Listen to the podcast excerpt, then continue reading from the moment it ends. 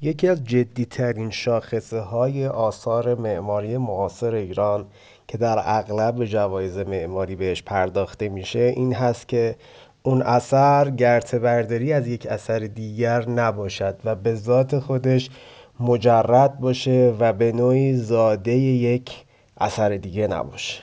خب به نظر شما چنین خاصیتی چقدر به واقع ارزشمنده؟ یعنی اگر اثری مولود یک اثر دیگر نباشد آیا قابلیت این رو داره که در آینده خودش مولد باشه و آثار جدیدی رو در امتداد خودش تولید کنه؟ این پرسشی هست که در این گفتگو با جناب مهندس محمد رضا نیکبخت راجع بهش صحبت کردیم.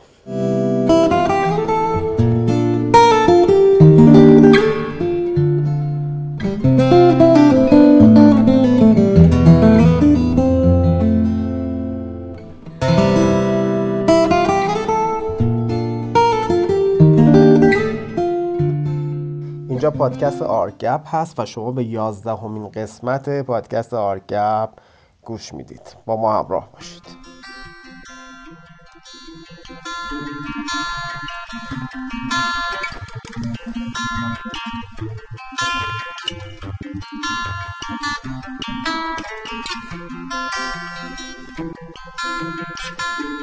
سلام عرض وقت بخیر جناب مهندس منم سلام عرض می‌کنم خدمت شما و دوستان که وارد این گفتگو شدن. انشالله که بتونیم نتیجه خوبی بگیریم. سپاس از لطف شما قدم مبارکتون رو حالا بچه شما گذاشتی نمی‌خوام تعارف کنم ولی می‌دونم که جز آرشیتکت های بسیار پردغدغه امروز ایران هستید. طیف وسیع پروژه هایی که تو این سالها انجام دادید. حالا چه از پروژه های مرمتی چه کارهای معماریتون خودش گویای واقعیت هست. من نمی‌خوام بحث رو به این چیزا محدود کنم چون قطعا مخاطبین ما اغلب به این مقوله واقف هستن. جا باید موضوع گفتگوی ما معماری معاصر ایران و تاریک و روشنهاش هست.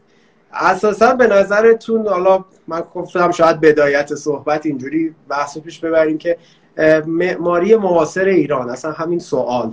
به نظر شما چرا این رو باید به عنوان یه موضوع اصلا استارت بزنیم و راجبش صحبت بکنیم؟ بالا من در خدمت تو هستم.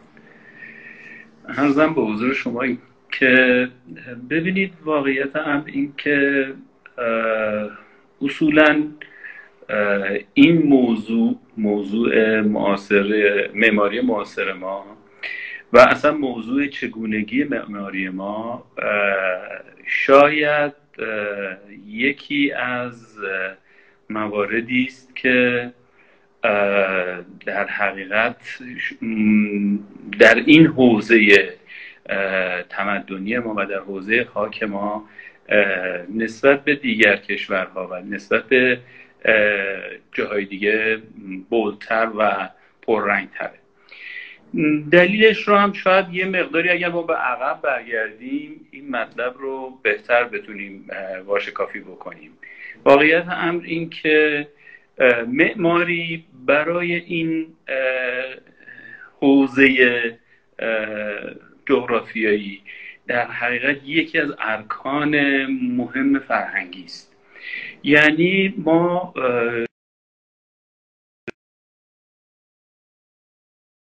داشتیم ولی خب خیلی از دنیا این. خواهش خیلی از جای دنیا یه همچین موضوعی و چگونگیش و بحث چیستیش انقدر مطرح نباشه. برای مثال مثلا ما تو اروپا معماری داریم. ولی در حال حاضر چیستی معماری برای کشور اروپایی اونقدر موضوعیت نداره. به خاطر اینکه در طی روند تاریخی کماکان معماری در اولا که به این شکل در این حوزه آب و خاک یک موضوع فرهنگی قرار داشت قرار نداشته به این شکل و حتی کشورهای خیلی نوپا مثل آمریکا حتی. این هرگز موضوع معماری و چیستی معماری آنقدر پرسش برانگیز نیست.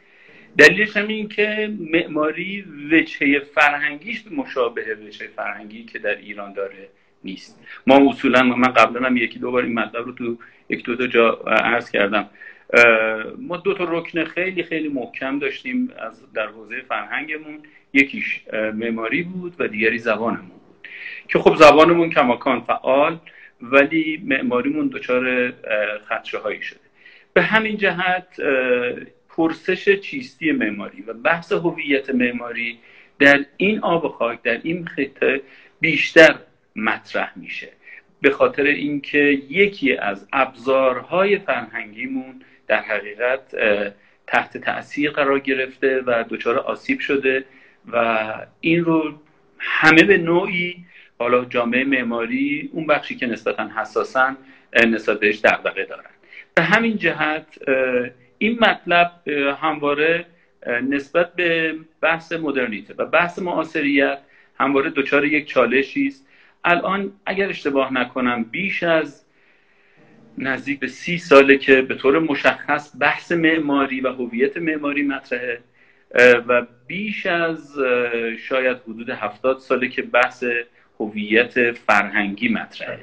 و به همین دلیل کماکان تا این پرسش یک پاسخ شفاف و یک یک رفتار و یا یک ادبیات شفافی براش پیدا نشه حتما کماکان باز هم چیستیش موضوع خواهد بود و مطرح خواهد شد. بسیار عالی خیلی جالب. حالا از اون جایی که حالا ما این صحبت های یه حالت سلسله گفتار داره من با اساتید دیگه هم صحبت می‌کنم با جناب بهشتی هفته پیش صحبت می‌کردیم در همین زمینه. ایشون اصلا بحث این که نگاه ایرانی ها چه اونهایی که یه دیدگاهی داشتن برخواسته از حالا البته نظر ایشون رو من دارم بازگو می‌کنم سنت بود. چه اونهایی که تجددخواه بودن و به دنبال این مدرن بودنه یه جورایی می‌رفتن. هر دو نظر داشتن که یه عناصری رو گم کردن و اون چیزی که از غرب حتی ما وام گرفتیم صحبتش این بود که خیلی مطلق پذیرفتیمش. یعنی هیچ وقت سوال نکردیم آقا اگر این اندیشه فلان فیلسوف یا فلان معماری هست که به دنیای حرفه ما راه پیدا کرده آیا اینه یه بار دیگه بیایم از خودمون سوال کنیم که تا چه حد این با شرایطی که شما راجبی صحبت کردید اقلیم و جغرافیای ایران و این فرهنگ جاری در این جغرافیا چقدر با این منطبقه؟ به نظرتون آیا این اتفاق افتاده که یه بخشی از معماری معاصر ما کلا سرخم کرده جلوی یک سری الگوهایی که از جای دیگه اومده؟ و حالا چقدر این الگوها اصلا میشسته توی این بستر توی قواره معماری ما؟ ببینید روند این اتفاق به حال یک روزه نیست و این این حادثه ای که الان ما در سیمای شهرامون می‌بینیم محصول یک شاید گفت حادثه بیش از چهل سال است. شاید اولین نطفه هاش قبل از انقلاب شکل گرفته. رقم اینکه ما اصولا قبل از انقلاب معماریمون به خصوص در حوزه اکادمیک و یا در حوزه جامعه معماری از نظر کیفی شاید بشه گفت معتبرتر بود ولی در حوزه تولیدات اجتماعی معماری یعنی حوزه مردمی معماری ما تقریبا میشه گفت بیش از پنجاه شست سال هستش حدودا که کیفیت معماریمون رو به افول و دچار خدشه شده. ولی در حال حاضر وضعیتی که همین الان ما در شرایط فعلی در اوضاع معماریمون می‌بینیم شاید بشه تولیدات معماریمون رو به یک گونه ای دسته بندی کرد در, در چند بخش. حالا من اینا رو به شکل پرانتز عرض می‌کنم. امیدوارم توی این موضوع بشه پاسخ نکته که شما میفرمایید رو پیدا کرد. یک بخشی از معماری ما که بخش عمده تولیدات معماری ما این باشد معماری مسکونی ماست. شاید نمی‌دونم به چه درصدی ولی به هر ترتیب شما وقتی در شهرهای ما قدم می‌ذارید یا در شهرهای کوچیک بزرگ حتی شهر، شهرهای متوسط و روستایی این مطلب که می‌بینیم بیشترین ساختار اختصاص داده شده به ساختار خانه مسکن. و مسکن و خب بدون شک شما اطلاع دارید که بخش عمده این آثار و این بناها بدون معمار و بدون طراح داره تولید میشه بله. یک بخش دیگری از آثار معماری ما در تولیداتی که معمولا اخیرا تحت عنوان تولیدات نسبتا با کیفیت هست. به نسبت اون آثاری که خب همینطور که در سیمای شهری می‌بینیم آری از کیفیت هستن. حتی آری از کیفیت ساخت هستن چه برسه به بله. کیفیت معمارانه. معمارانه. به همین جهت این بخش نسبتا جدیدتر. که حالا قدمتش از وقتی که شاید بشه گفت جنگ به اتمام رسید اوضاع اقتصادی به گونه ای شد که شد که روش سرمایه گذاری بشه و اصولا مسکن به عنوان یک وجهی از وجوه اقتصادی کشور شکل گرفت. ما در چند بخش می‌بینیم فعالیت ها نقشش یک بخشش پروژه های دولتی بود که با بودجه های دولتی انجام می‌شد که خب توسط مهندسین مشاور نسبتا معتبر انجام می‌شد. حالا اینا بعضا بعضیاش آثار معماری در حوزه معماری کلام بود بعضیش آثار آثار شهری بود. مثل مثلا پروژه نواب که یک پروژه بود که در اسکیل شهری اسکیل شهری رو تغییر بده. بله. که ما داریم تو شهرهای دیگه هم داریم مشابه پروژه نواب و حالا تو مقیاسه کوچکتری و بزرگتر. این بخش جدید در دو ژانر شاید من بتونم تقسیمش کنم که توسط جامعه معماری تولید میشه نه توسط مردم. بخشیش باز به شکل خیلی خیلی ضعیف در حوزه مسکونی است و بخشیش در حوزه بناهای حالا معماری بله. در حوزه مسکونی شروع این فعالیت معماری در, در واقع با بخشی از مهندسین معمار که بیشتر نگاهشون نگاه اقتصادی پروژه و نگاه مارکتی و بازار معماری مصرف بود این دوستان طراحانی بودن که برای اینکه بتونن در بازار حرفه اون خلع مورد پسند جامعه معماری رو پر کنن خب رجوع می‌کردن به معماری کلاسیک اروپایی. و ما می‌بینیم که یک چیزی حدود سه دهه فعالیت یعنی دقیقا بعد از جنگ فعالیت این دوستان و این مهندسین شدت گرفت. بله. معمولا مورد اقبال جامعه اکادمیک و دانشگاهی قرار نمی گرفتن اون موقع جورنال ها و نشریات خیلی فعال نبودن به همجد نقدی ورشون وارد نمی‌شد پرسش نمیکشیدن.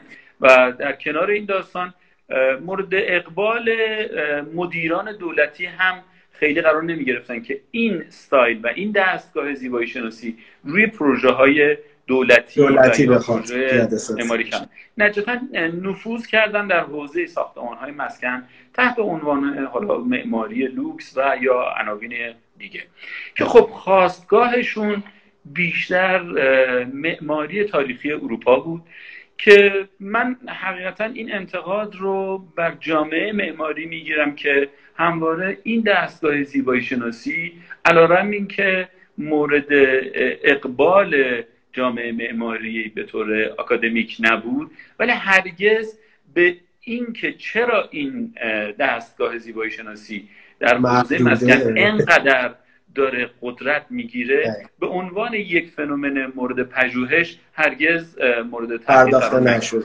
و همیشه فقط طرد می‌شد. عین یه جامعه پزشکی که مثلا یه میکروب رو فقط طردش می‌کنن. من عذر می‌خوام از اینکه این title رو دارم به کار می‌برم. من معذرت می‌خوام که عنوان میکروب ولی نه در مثل مناقشه نیست جناب نه خب بالاخره معمارانی هم هستن که معتقد به این دستگاه زیبایی شناسی بله. ولی به هر حال هرگز از نگاه آکادمیک به عنوان یک معماری مطرود و معماری غیر قابل اعتبار تلقی می‌شد. بله. حقیقتا اگر بخوایم به عنوان یک موضوع به این مطلب نگاه کنیم. اونجایی که این آثار بنیانهای فرهنگی معماری ما رو تحت تاثیر خودشون قرار می‌دادن و فضای شهری ما رو در حقیقت با یک نگاهی که ذاتا اصالت درونی اجتماعی نداشته پر می‌کردن خب مورد نقد.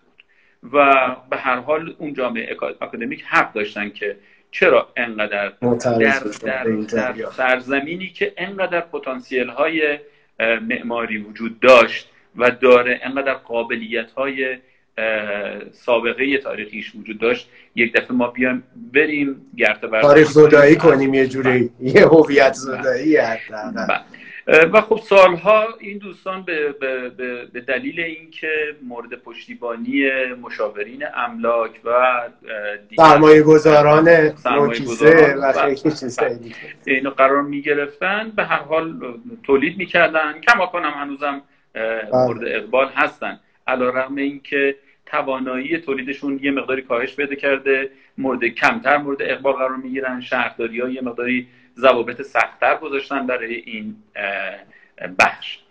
بخش دیگه ای که فعالیت معماری ما رو در واقع پشتیبانی می‌کرد. چه در حوزه مسئولین در و چه در حوزه در واقع معماری کلان.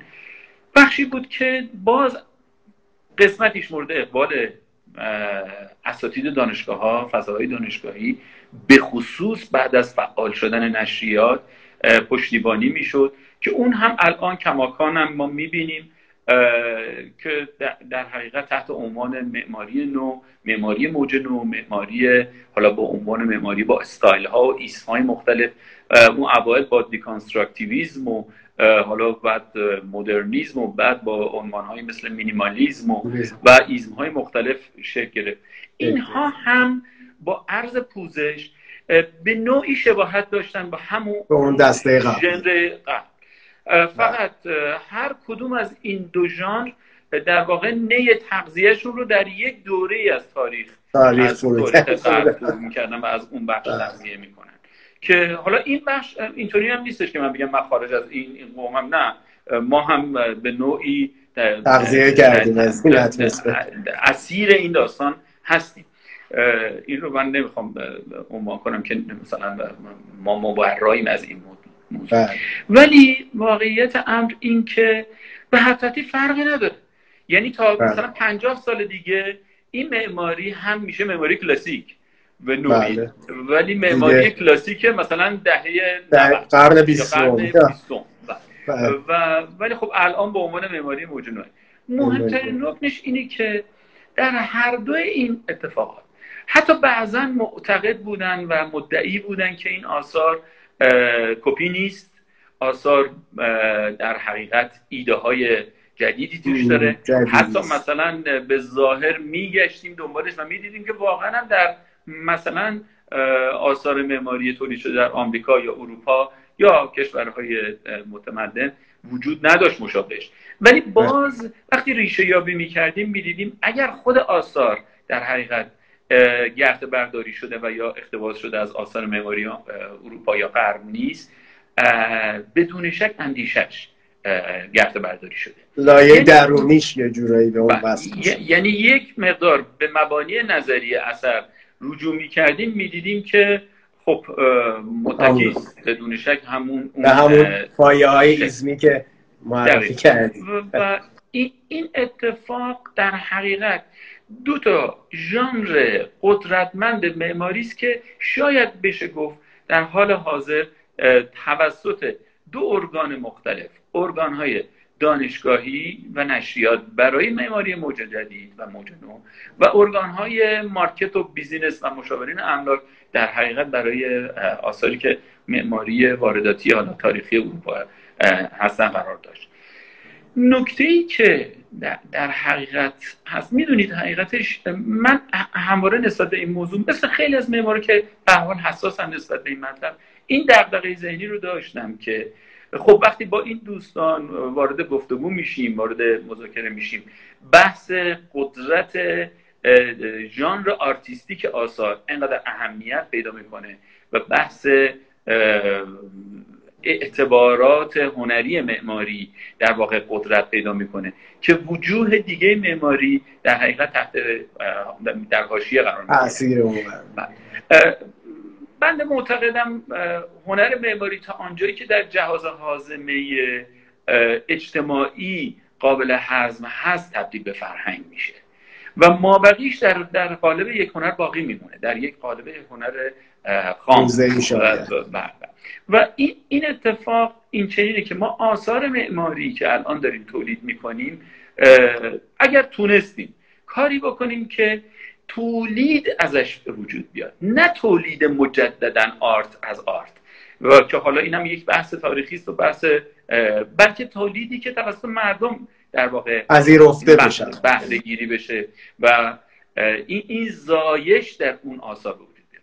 فراموش نکنید که ما در حقیقت در نحوه آموزش معماریمون در حال حاضر شاید ارز کنم طی مثلا 20 سال گذشته 25 سال گذشته همواره فاکتورهای بدعت و نوآوری برای یک اثر معماری شاید مهمترین رکن ارزیابی یک اثر معماری بوده یعنی بله. اینکه اثری که کپی نشده باشه اثری که دارای خلاقیت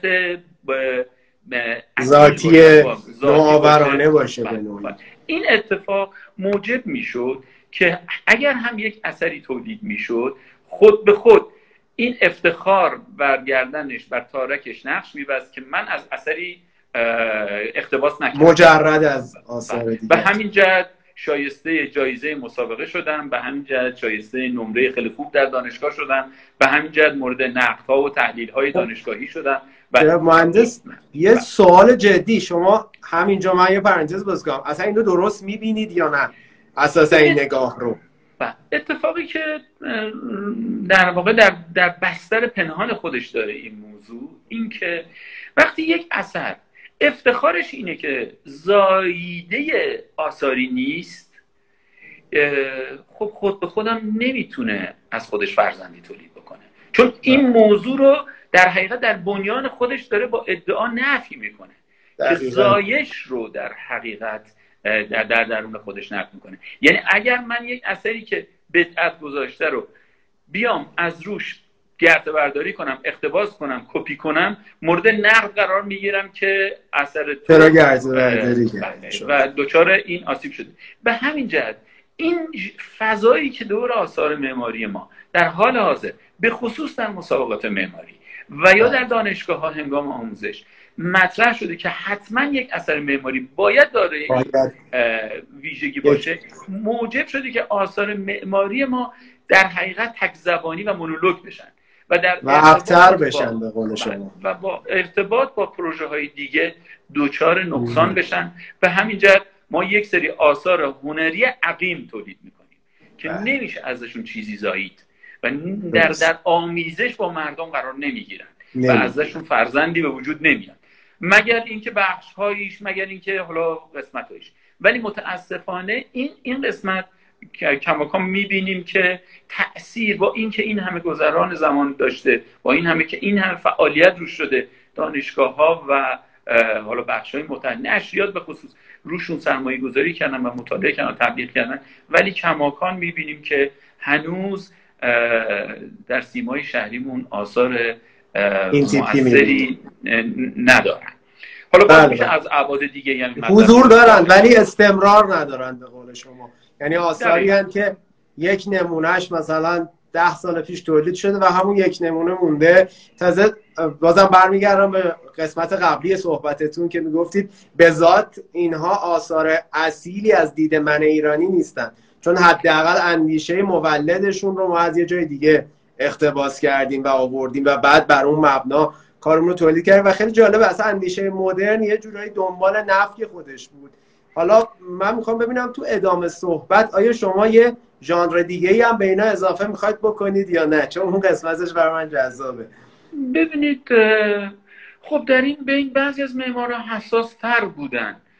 بله. تلاش می‌کردن در این فضای تاریک فرهنگ که حالا به خصوص در حوزه معماری بگردن ببینن از چه طریقی میشه بدون اتکا به فرهنگ تمدن حالا اونور آبی به قول معروف بتونن فعالیتی بکنن. خب بعضا هم بعضی یه توفیقاتی تونستن پیدا بکنن. بعضی آثاری که تولید کردن مورد اقبال مردم بیشتر قرار گرفت و تا حدی اثرگذار بودن در اون حالا دانش اجتماعی یا که سلیقه اجتماعی معماری مردم.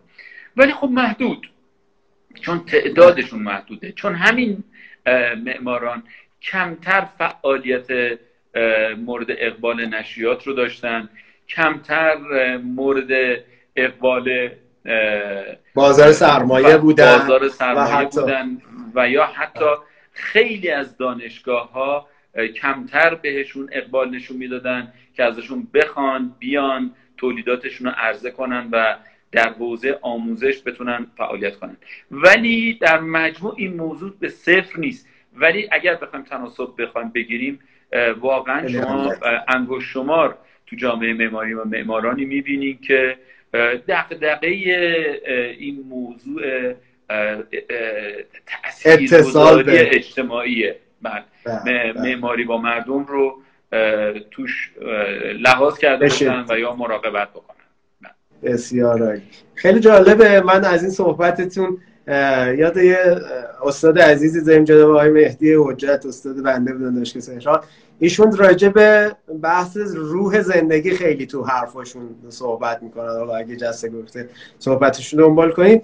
و خب من فکر کنم اون دوتا ژانری که گفتیدم بالاخره یه روحی درش جاریه. ولی جنسش شاید با جنس من ایرانیه خیلی همراه نباشه. من می‌خواستم بگم که آیا این دسته سومی که گفتید خودتون رو در این دسته سوم جای می‌دید؟ شما در حال حاضر بعد از 20 سال کار حرفه‌ای یا آینده داستان رو شاید به یه سمتی ترسیم می‌کنید که شاید مثلا محمد رضا نیکبخت هم تولیدات فکریش به این سمت نظر یعنی اون اتصال با بستر و بستر تاریخی رو حفظ کنه. خب دقیقا همونطور که شما اشاره کردید بقیه جریان ها در تلاش با بریدن بودن. یعنی احساس می‌کردن که هر آن چیزی از اون وره خوبه و مطلوبه و خب حالا چه نوع کلاسیکش به قول شما چه کانتمپوراریش خوبه. ولی اون طیفی که اینجوری فکر نمی‌کنه هنوز دنبال اون روح زندگی ایرانی میگرده و به اون کیفیت نگاه می‌کنه شما خودتون رو جز این دسته آیا می‌بینید؟ یا نمی‌دونم هدف اینه که همچین اتفاقی رو شکل بدید تو معماری امروز؟ شاید خیلی آرزو این بود. اینطوری بتونم بگم یا اینکه نگاه آرمانی برای حالا دفتر ما این بود که بتونه حداقل بگرده در این بخش تاریک حوزه فرهنگ ببینه آیا می‌تونه آثار مماری رو تولید کنه که بشه یه مقداری حتی سنجاقش کرد به این حوزه فرهنگ. حقیقتا دیگران باید این مطلب رو عنوان کنن که ما تا چه حد تونستیم و تا چه حد موفق بودیم تا چه حد حالا سمر اقبال داشتیم. ولی من... اصولا جزو آرزوهامون بود جزو تلاش هامون بود تو خیلی از پروژه ها گوشه هایی به توفیق رسیدیم. تو بعضی از پروژه ها تونستیم می‌ذاره نزدیک بشیم. تو بعضی از جاها اصلا توفیق نیافتیم و یه مقدار شرمنده سرمون انداختیم پایین از کنار پروژه رد شدیم. ولی خب بالاخره می‌تونستیم فقط ادعا کنیم که آرزوشو داشتیم که می‌تونستیم یک اثری تولید بکنیم که بتونه با مردم ارتباط نزدیکتر برقرار کنه. ببینید من یه مطلبی رو بگم. متاسفانه مثال خیلی خوبی در ذهن من شکل نمی‌گیره. مثالش جنس زیاد خوب نیست. ما در حوزه بهداشت به خصوص الان که خیلی مسئله بهداشت خیلی فعال شده و حساسه. شرایط ما بگونه است که انگار در, در یک شرایط معماری ما. این یک شرایط جامعه بیمار میمونه که هزار یک آلودگی داره هزار یک مشکلات اپیدمی داره مثلا فلج اطفال داره مثلا نمی‌دونم بیماری های مشابه این داره. و در این حال یک گروه و جنایی هستش که داره با قدرت روی مثلا بادی بیلدینگ کار می‌کنه. بله. اندام پرورش اندام کار. و با افتخار میاد در مجموعه در جامعه مثلا باشگاه ها اندام میگه ما این میده و مدال می‌گیره کمربند می‌گیره جایزه می‌گیره تمام اینا می‌گیره. ولی این این در حقیقت معیار این جایزه ها معیار سلامتی اجتماعی ما نیست. به هیچ وجه. ما نمی‌تونیم بگیم که اگر این همه معمار توانمند داریم که انقدر قدرتمندن انقدر هیبت ها و هیکل های زیبایی دارن می‌تونن اپیدمی های اجتماعی رو برطرف بکنن. حتی اگر ریشه یابی بکنیم ممکنه ببینیم این اندام ها هم بعد ارادتی داره یا؟ نقصان های حتی فیزیکی هم باشن.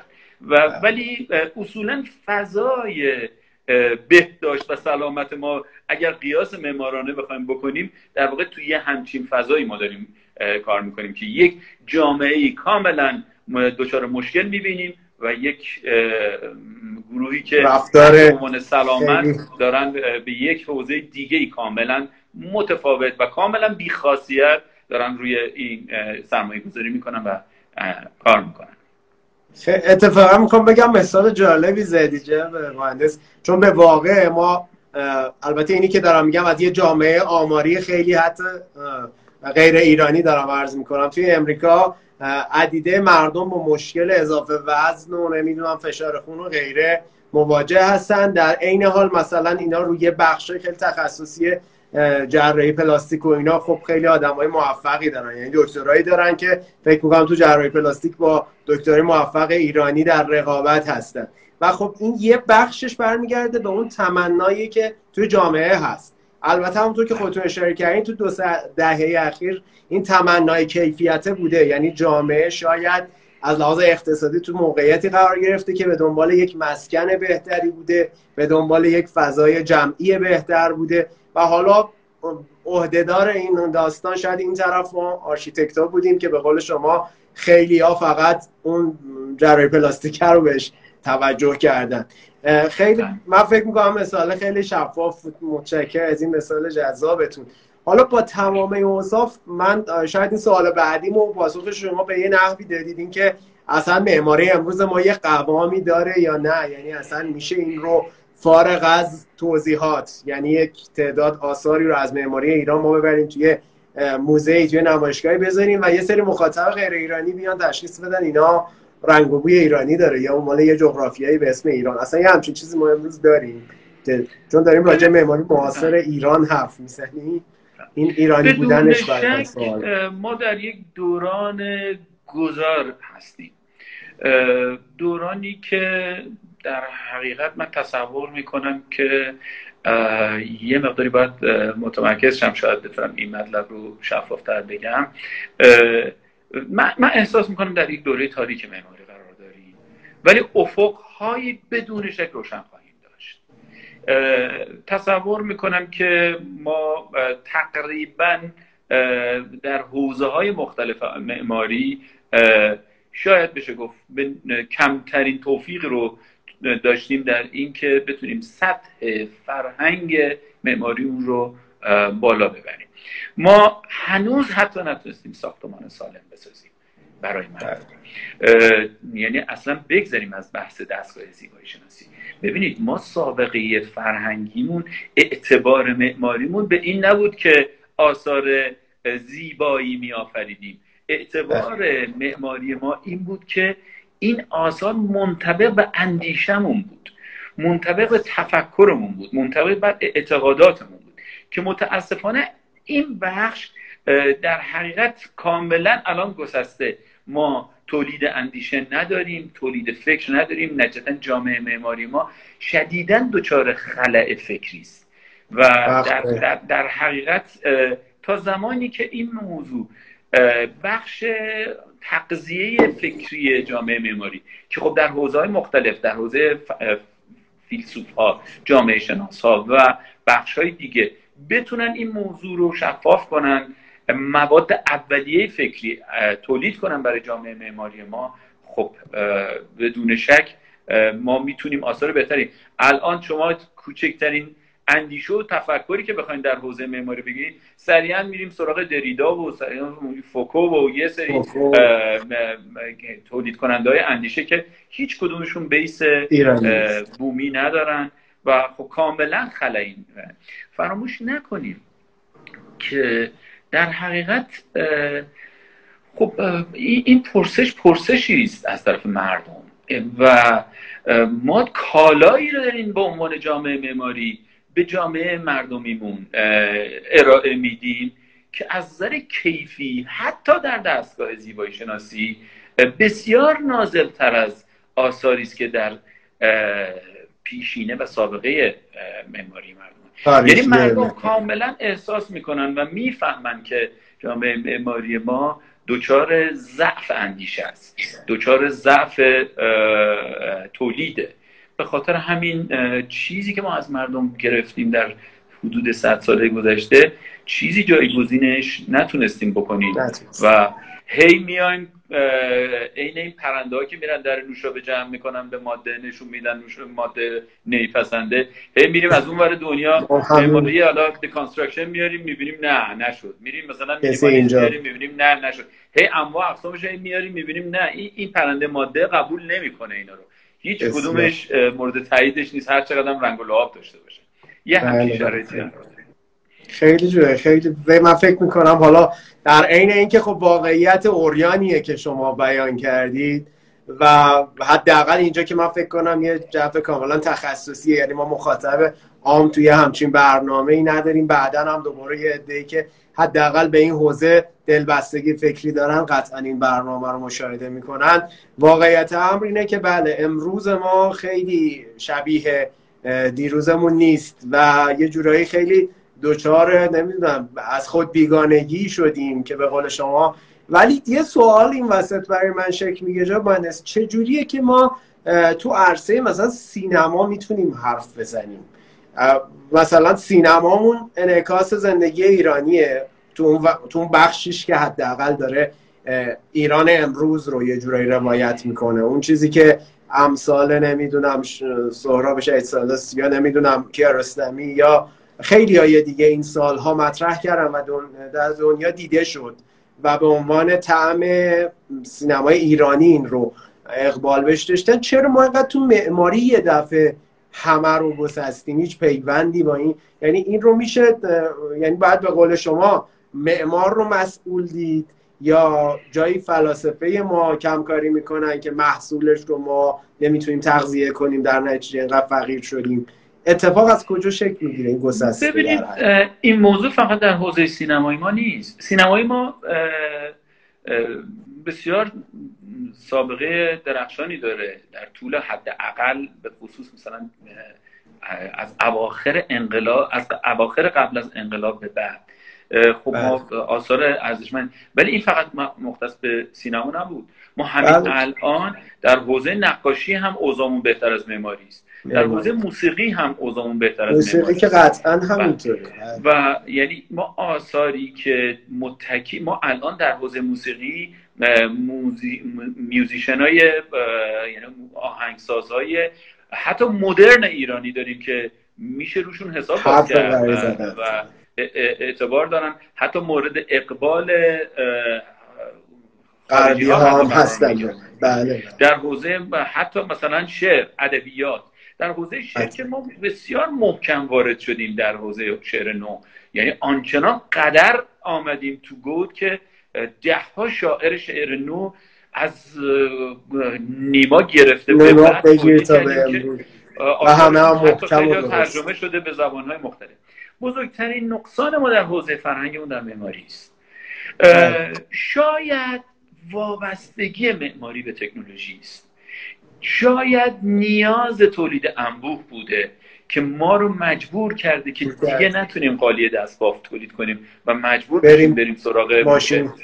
و, و یا قالی ماشینی و بتونیم با یک تولید نازل در حقیقت به مردم ارائه کنیم و بگیم این همونه باور کن دیگه اونا بله. ولی بدون شک مسئله تولید مسئله مهمی بوده. فارغ از اینکه اصولا نکته دیگه ای که وجود داشت این بود که ببخشید من حواسم پرت شد به خاطر تکستی که آمد. بله بله, بله, بله, بله. ولی در, در نهایت این موضوع در حوزه معماری شاید بخشیش متکی به این قسمته. فارغ از این که ما اصولا ساختار اندیشمون رو هم در حقیقت یه مقداری از دست دادیم. ما ارزش هامون تغییر کرد اتفاقاتی در طول تاریخمون رخ داد که یه مقدار دچار گسیختگی شدیم. خب قبل از انقلاب شاید به نوعی این این تشتت فکری کمتر دیده می‌شد. نه اینکه بگم نبود بود ولی شاید کمتر. و به گونه ای به هر حال این این بچه تمایز رو میشه دید الان.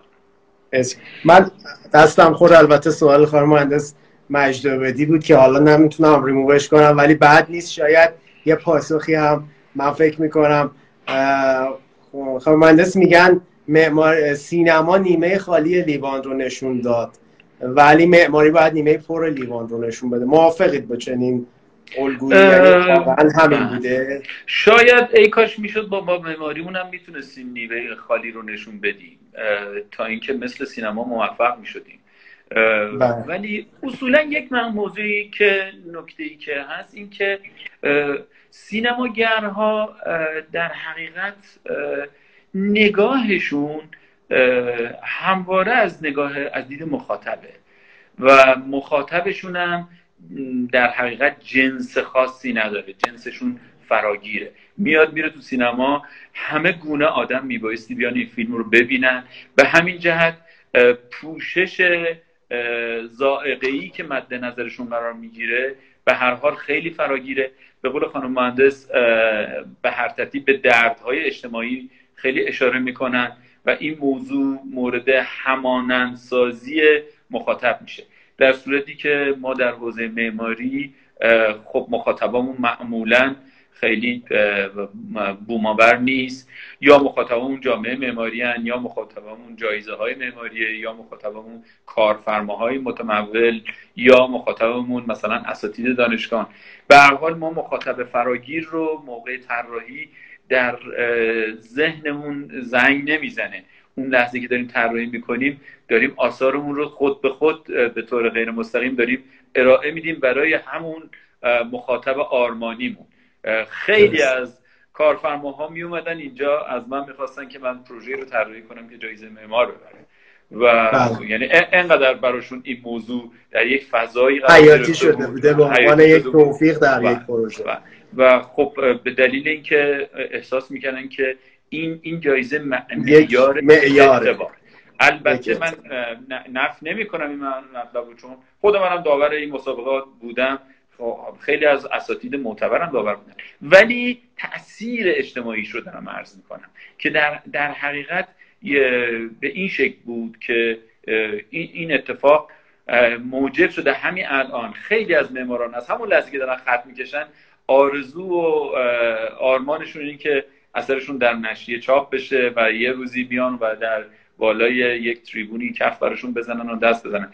دیگه آرزوشون این نیستش که این آثار چه تاثیر و یا مخاطبشون اصلا فارغ از این بحث های معمارانه و در حوزه های اجتماعی باشه. دقیقا می‌خواستم الان این صحبت رو کردید بگم که شما میری می‌بینی اثر فاخری مثل مثلا مسجد جامعه اسفان حتی شما اسم اون استاد رو در یه گوشه ای که باید بگردی پیدا کنی. یا یه ماده تاریخی نوشته که تو باید بیای اینو تبدیل کنی تا تازه بفهمی کی در چه سالی این بنا رو تولید کرد. یعنی انقدر معمار خودش رو نسبت به اون اثر کوچک می‌دید. ولی امروزه دقیقا من فکر کنم عکس شده. یعنی اول اسم اون معمار میاد اول اون کاراکتره میاد. خیلی بزرگ به قول شما خیلی به دنبال اون جایزه به دنبال اون محبوبیته و بعد اثر میاد. و چقدر بعد شاید این باعث میشه که این آثار چون یه زمانی بالاخره خواه ما نخواهیم بود. ولی اگر اون آثار بمونند خودشون زبان گویای خودشون هستن. و ای کاش واقعا آثار به جای ما حرف می‌زدن و این اتفاق بله. میافتاد. شما همین الان این همه فرش های نفیس ارزشمند قالیبافی می‌بینید که هیچ اسمی از بافندش وجود نداره. با چه بله. اعتباری هم تولید میشه با چه زیبایی هم تولید میشه و و در, در حقیقت میاد و در دل خانه ها قرار می‌گیره. این که شما میفرمایید کاملا درسته. بسیار عالی. من حالا برای اینکه این صحبتمون رو یه ذره به حالا یه ذره مقبول ترش بکنم از جهت اینکه شاید خیلی از مخاطبین مبتدی هم داشته باشیم. آیا تو این گسسته که اتفاق افتاده لایه های اجتماعی هم دخیل می‌بینید مهندس یا نه یعنی آیا مثلا اگر یه سرمایه گذاری فقط به دنبال منافع مادیه این رو میشه هدایتش کرد که هم منافع مادیش رو مرتفع کرد؟ یعنی بگی آقا توی پروژه شما بالاخره داری سرمایه گذاری می‌کنی سودت جای خودش. ولی من با اون نگاه هم که این نگاه حالا همون طیف سومی هست که شما بهش اشاره کردید پاسخ رو به نوعی درخور میدم. اون نیاز تو رو هم برآورده می‌کنم. یعنی فشارهای اون سرمایه گذار رو میشه گفت به عنوان یکی از عواملی که معماری ما انقدر متزلزل شده دید یا نه. یعنی شاید اینطوری بگم در گذشته های کارفرماها فهیمتر بودن نسبت به این بوده مسئله؟ ببینید من, یه پرانتزی رو باز کنم. بیشتر بحث زمانی داستان رو دارم عرض می‌کنم. بله. طی حالا دوره فعالیت بنده که شاید حدود نمی‌دونم 20 خورده ای سال شده تا الان هرچه میگذره موضوع کیفیت معماری در حقیقت روز به روز در حوزه های دانشگاهی به طور خیلی خیلی زمینی و ضعیف داره تقویت میشه.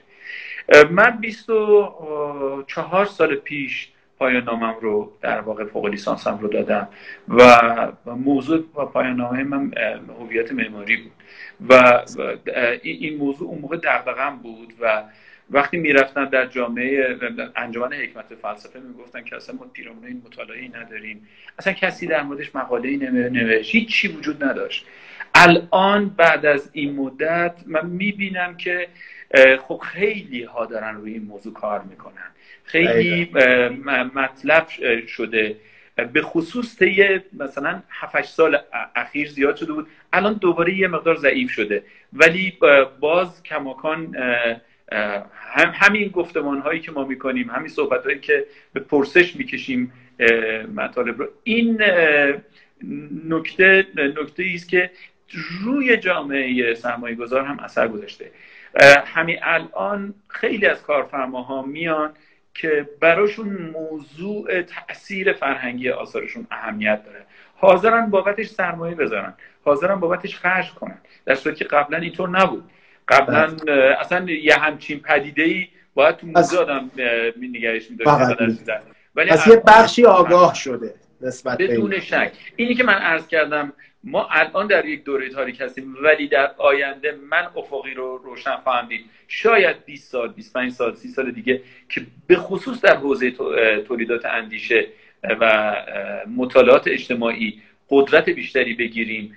و مردم نگاه قوی تری نسبت به این موضوع پیدا بکنن حتما ما جامعه معماریمون رو مردم حکم می‌کنن که توجه کنن به صفات اجتماعی و توجه کنن به تقاضاهای اجتماعی. هر چقدر تقاضاهای دموکراتیک اجتماعی بالا میره معمارا بیشتر تحت فشار قرار می‌گیرن. و هر چقدر این تقاضاها کمتر باشه معمارا آزادانه دیکتاتوری خودشون رو می‌کنن و حکم می‌کنن به جامعه جامعه البته حمید ناصفکی عزیزم در تایید صحبت شما گفتن که شما یه زبان طراحی برای خودتون رسیدین که از محصول شاید بارستره راجع به این اگر نظری دارید بگید اگر نه که من چون 15 ده دقیقه دیگه از گفتگو دکتر خاکی همواره نمی‌دونم چرا به من لطف دارن. عزیزه از دوستان عزیز من هستن. بسیار ممنونم ازشون. و مشتاقم هر سریعتر ببینمشون. ولی واقعا من اگر یه همچین نقطه نظری باشه راجع به کارهایی که ما تا تولید کردیم باعث دلگرمی ما خواهد بود. بسیار. و خیلی خیلی ممنونم اگر اتفاق. قطعا همینطور به هر شکل حالا هیچ چیزی شاید بینقص نباشه جواب مهندس ولی به قول شما یه حرکتیه به سمت یه مقصدی که تو مسیر درست شاید می‌تونه بره. یه موقعی هم ممکنه تو مسیر غلط هدایت بشه و هیچ وقت به مقصد نرسه. من می‌خواستم این قسمت صحبت بگم ما یه طرح مسئله کردیم تا حدی تا اینجای صحبت که شاید شرایط به سامان نیست. شاید شرایط یه مقدار اون یه گسستی رو داریم. حداقل اینطوری من می‌تونم استخراج از صحبت های این 45 دقیقه من می‌خوام بگم آیا راهکاری یا راه حلی هم برای این عنوان پیشنهاد توی ذهن دارید شما؟ حداقل به عنوان یکی از معمارهایی که تلاشش این بوده این بخشی از ماجرا رو بهش فکر کنه. حالا پاسخش چجوری بوده رو من کاری ندارم. بحث ماهیت این داستان دارم عرض کنم ببینید من خیلی راجع به این موضوع واقعیتش فکر کردم. بارها تصور می‌کردم که قدرت محصول انتخاب مردمه و قدرت اگر حرکت ها و رفتارها و منش صحیح داشته باشه مردم یعنی دو تا بود متفاوت. یه وقت هستش که ما میگیم ما انتخاب می‌کنیم چون فهمیدیم و روشن فکریم به همین جهت جهت دهنده های آزادی جهت دهنده های اجتماعی و جهت دهنده های فرهنگیمون رو در واقع خودمون انتخاب کردیم. بعض وقتا این رو برعکس می‌بینیم. به هر حال ما وضعیت اجتماعیمون چه اگر قرار باشه بگیم سیستم های قدرت چه اگر قرار باشه بگیم ضعف اجتماعی هر کدوم اینا به نوعی درصدی سهم داشته باشن اینو من خیلی نمی‌تونم تشخیص بدم. خب ما قبل از انقلاب شرایط متفاوتی داشتیم و مردممون هم همین مردم بودن. به هر حال آثار معماری نفیسی تولید می‌کردیم. حداقل در حوزه جامعه معماری. که هنوزم بعضا بعضیاشون می‌بینیم کماکان قابل قیاس و قابل و, و, و, ولی نمی‌تونم این رو عنوان کنم که تمامی این نقصان ها به خاطر خلع فرهنگ اجتماعی است. بخشیش متوجه مدیران برنامه ریزی کشوره.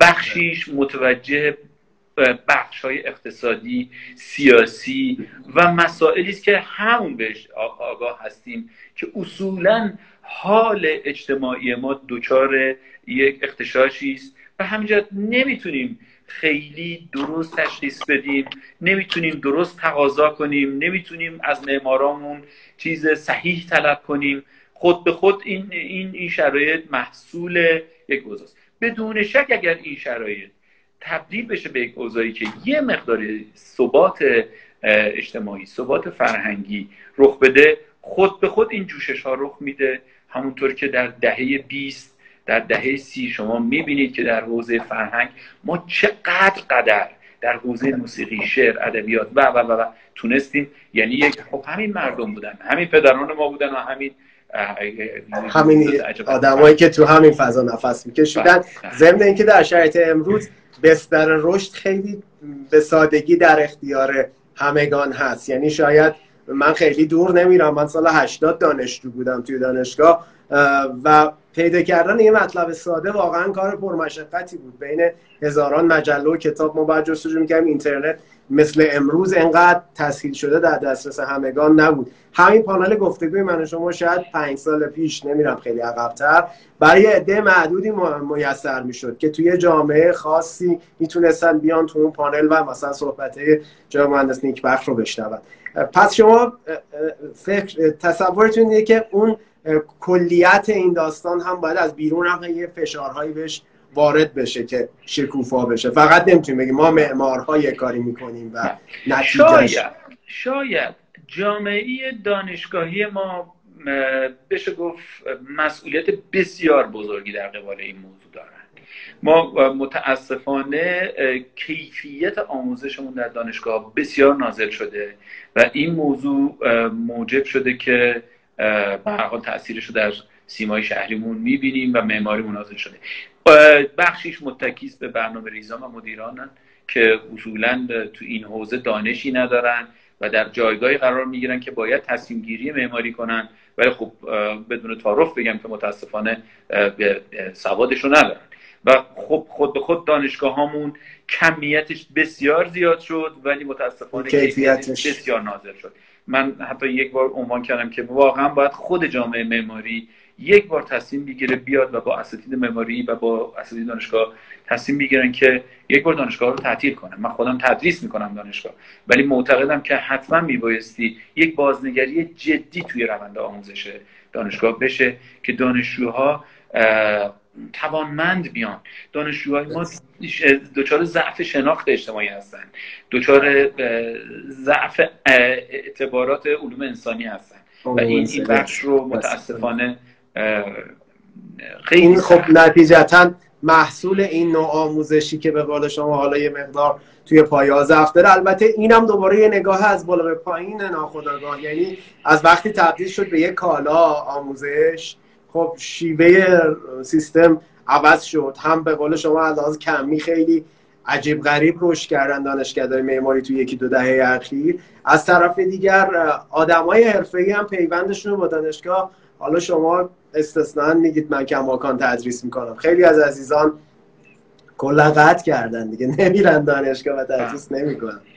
نه منم خودم علاقه دارم. با اینکه خیلی هم وقت می‌گیره سختم هست ولی خیلی مندم به اینکه بتونه آدم یه, یه بخشی هم بتونه اگر اگر توانمندی داشته باشه بتونه انتقال بده فایده ای داشته باشه. انشالله یاله می‌دونم یه تعداد زیادی از دوستان و اساتید من اینجا هستن یا بعدا این گفتگو رو می‌بینن. شاید اونها می‌تونن کمک کنن برای بهتر شدن. همون دوره ای رو که شما مثال زدید امثال سیهون درس می‌دادن که دانشجوهاشون بد می‌شدن. کوروش فرزامی و حسین امانت و غیر و ولی امروز خب ما کمتر می‌بینیم آدمایی برجستمون همزمان هم تو محیط حرفه‌ای هم دانشگاه تو امان. و واقعا به قول شما اگر یه علاقه شخصی این وسط وجود نداشته باشه هیچ انگیزه دیگه اون طرف نیست. جا مهندس من فکر می‌کنم حرفای امشب من که واقعا لذت بردم و یاد گرفتم در تمام این حدود یک ساعت. گفتم اگر در جنبندی صحبتی مونده شما مطرح بفرمایید اگر نه من, من فکر می‌کنم تا یه حدی ما به اون تاریک و روشنها که عنوان گفتگو بود تونستیم بپردازیم. من در خدمتتونم اگر صحبتی هست. نه مطلبی نیست. من فقط آرزو می‌کنم که واقعا ما بتونیم تو بخش معماری بوماور و بتونیم بیشتر مطالعه کنیم بیشتر روش سرمایه گذاری کنیم ما ژن این موضوع رو داریم بدون شک و بدون شک اگر روش فکر کنیم روش سرمایه گذاری کنیم حتما می‌تونیم ازش نتیجه بگیریم. همونطور که قرنها در دنیا ادعا می‌تونستیم بکنیم که ما معماری داریم بدون شک پتانسیلش رو داریم که در آینده هم این کار رو بکنیم. بسیار عالی.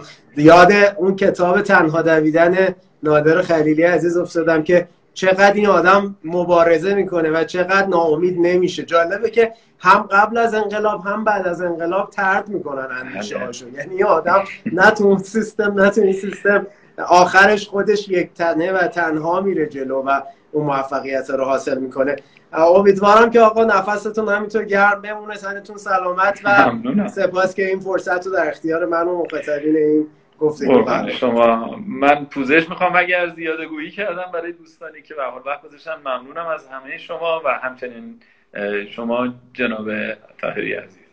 فاینده باشید جناب مهندس. شب خوبی براتون آرزو می‌کنم. انشالله که تداوم پیدا کنه و این جرقه ای بشه حداقل شاید تو اندیشه بچه‌هایی که در ابتدای مسیرن و یکم بازنگری کنن که آیا مسیر رو میشه جور دیگری هم انتخاب کرد. اینقدر درگیر این القاب و جوایز و داستان ها نشن شاید به آقا مخلصیم. شبتون خوش.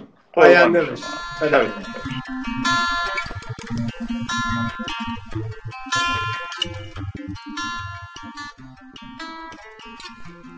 اپیزودی رو که به اون گوش کردید یازدهمین قسمت از پادکست معماری آرگپ هست. این برنامه توسط من یعنی نوید تایری تهیه و تولید میشه و محصل گفتگوهایی هست که با میهمانانم در پلتفرم اینستاگرام به صورت زنده در سال 99 انجام شده.